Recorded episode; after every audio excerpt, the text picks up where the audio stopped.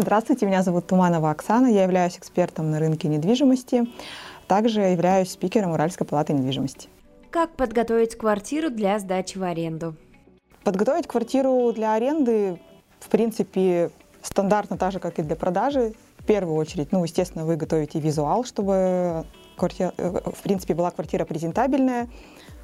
Убираетесь, обставляете мебелью, кто-то сдает без мебели. То есть вопрос э, укомплектовывать квартиру либо нет здесь на усмотрение собственника, потому что Бывают арендаторы, а, которые приезжают со своей мебелью, и, соответственно, им нужна пустая квартира. А есть арендаторы, которые приезжают вообще с пустыми руками, им ну, как бы нужна квартира полностью укомплектованная, вплоть до посуды. А самый минимальный вариант, наверное, я бы, я бы посоветовала все-таки укомплектовать минимум. Кухня ну, должна быть всегда. Ну и, соответственно, ванна, туалет, раковина. А, в любом случае, это такая же сделка, как и купли-продажи, а, просто немножко другой направленности. А, в любом случае, я рекомендую обращаться к специалистам, потому что в любом случае у риэлторов глаз наметан, и они видят, скажем, качество арендатора хотя бы это снимает некоторые риски. Правильно разместить рекламу, потому что есть сайты, то есть сайтов много агрегаторов, но есть сайты, на которых, ну, скажем так, не совсем есть доверие, и, соответственно, квартира там будет просто, она будет выгружена, но она будет стоять. Ему нужно размещаться все-таки больше на профессиональных, потому что с арендой тоже есть очень много нюансов, и от качества правильной подачи самого объявления, там, описания квартиры, э, фотографий и на тех сайтах, на которых она размещена, то есть у вас увеличивается шанс быстрее сдать и дороже сдать. Какие риски могут ждать арендодателя? Ситуации бывают в жизни людей разные. Ну, человек может потерять работу и подумать, ладно, сейчас плачу аренду, коммуналку как-нибудь потом. А потом эта коммуналка вырастает в крупную сумму, и человек понимает, что он ее уже выплатить не может, они просто, по, как говорится, по-английски ушли, и все. И то есть вы остаетесь с счетами неоплаченными, Бывает, что что-то кто-то прихватывает там из мебели. Вам могут просто очень сильно испортить качество внутреннего состояния вашей квартиры могут испортить вообще конструктив квартиры, там, ну, там не знаю, пожар, э, могут сами кого-то затопить, может их кто-то затопить, то есть какие-то могут быть ситуации. Бывают люди, в принципе, буйные, которые могут что-то пошло не так, они просто могут вам там все сломать и разгромить. А, это, ну, я это отношу риски такие самые безобидные. А, другой момент какой может быть, что люди начнут просто сдавать вашу квартиру в субаренду. И, соответственно, такие случаи бывают. Очень часто такие случаи бывают, когда собственники непосредственно сами занимаются арендой, и потом э, вскрываются такие моменты. Выясняется, что арендатор в субаренду сдавал квартиру, выставлял объявление, собрал с людей деньги, людям жить негде, и попадает не арендатор, а попадает собственник.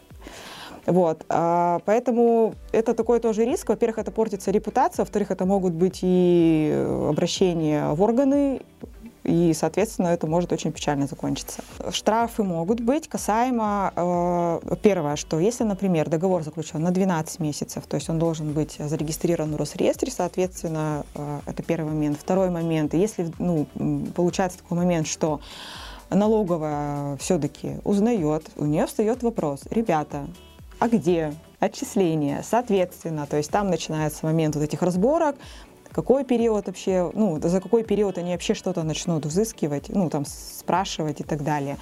Поэтому тут, да, тут могут быть и пени, просроченные вот эти налоговые задолженности, то есть и смотря, как этот вопрос будет решаться с налоговой напрямую, либо человек будет уклоняться, соответственно, тогда это все идет уже через суд.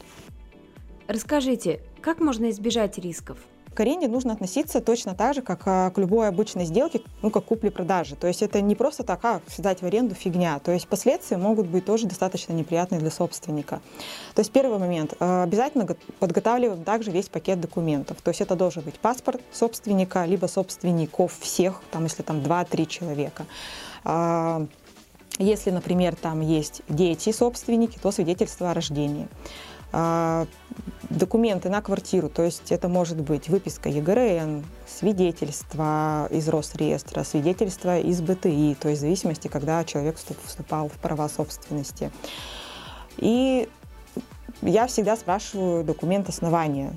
Ну, на основании чего там?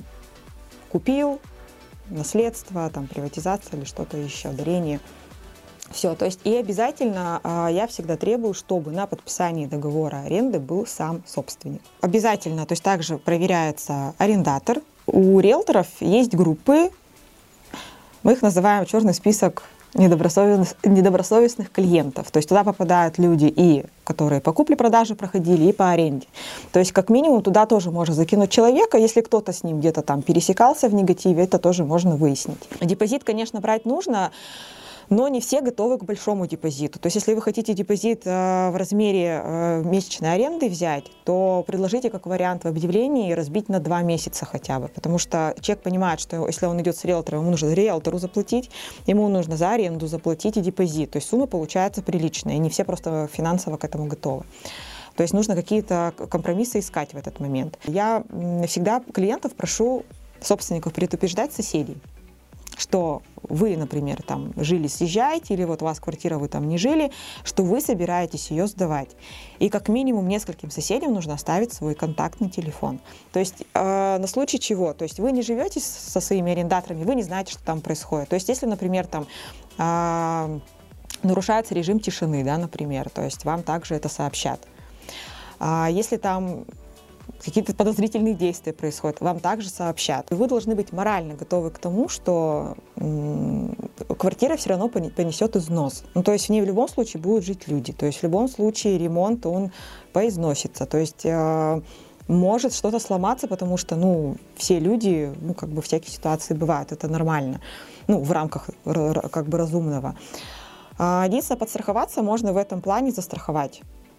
То есть, если вы прям не уверены или вы прям, прям паникуете, боитесь, и вы вообще первый раз сдаете квартиру, то не поленитесь, застрахуйте квартиру. Но здесь нужно выбрать, опять же, хорошую страховую компанию. Сделать это можно всего за несколько шагов с помощью сервиса Егран-реестр страхования недвижимости. Шаг первый. Заходим на главную страницу сайта и указываем параметры своего объекта недвижимости. Шаг второй. Сравниваем варианты страховки и выбираем подходящую программу. Шаг третий. Нажимаем на кнопку «Купить полис», заполняем паспортные данные и сведения по объекту недвижимости. Шаг четвертый. Оплачиваем полис и в течение двух дней после ждем его на электронную почту. Хотите больше знать о недвижимости, смотрите наше экспертное интервью о тонкостях покупки и продажи жилья, о том, как просчитывать риски и как правильно проверять документы.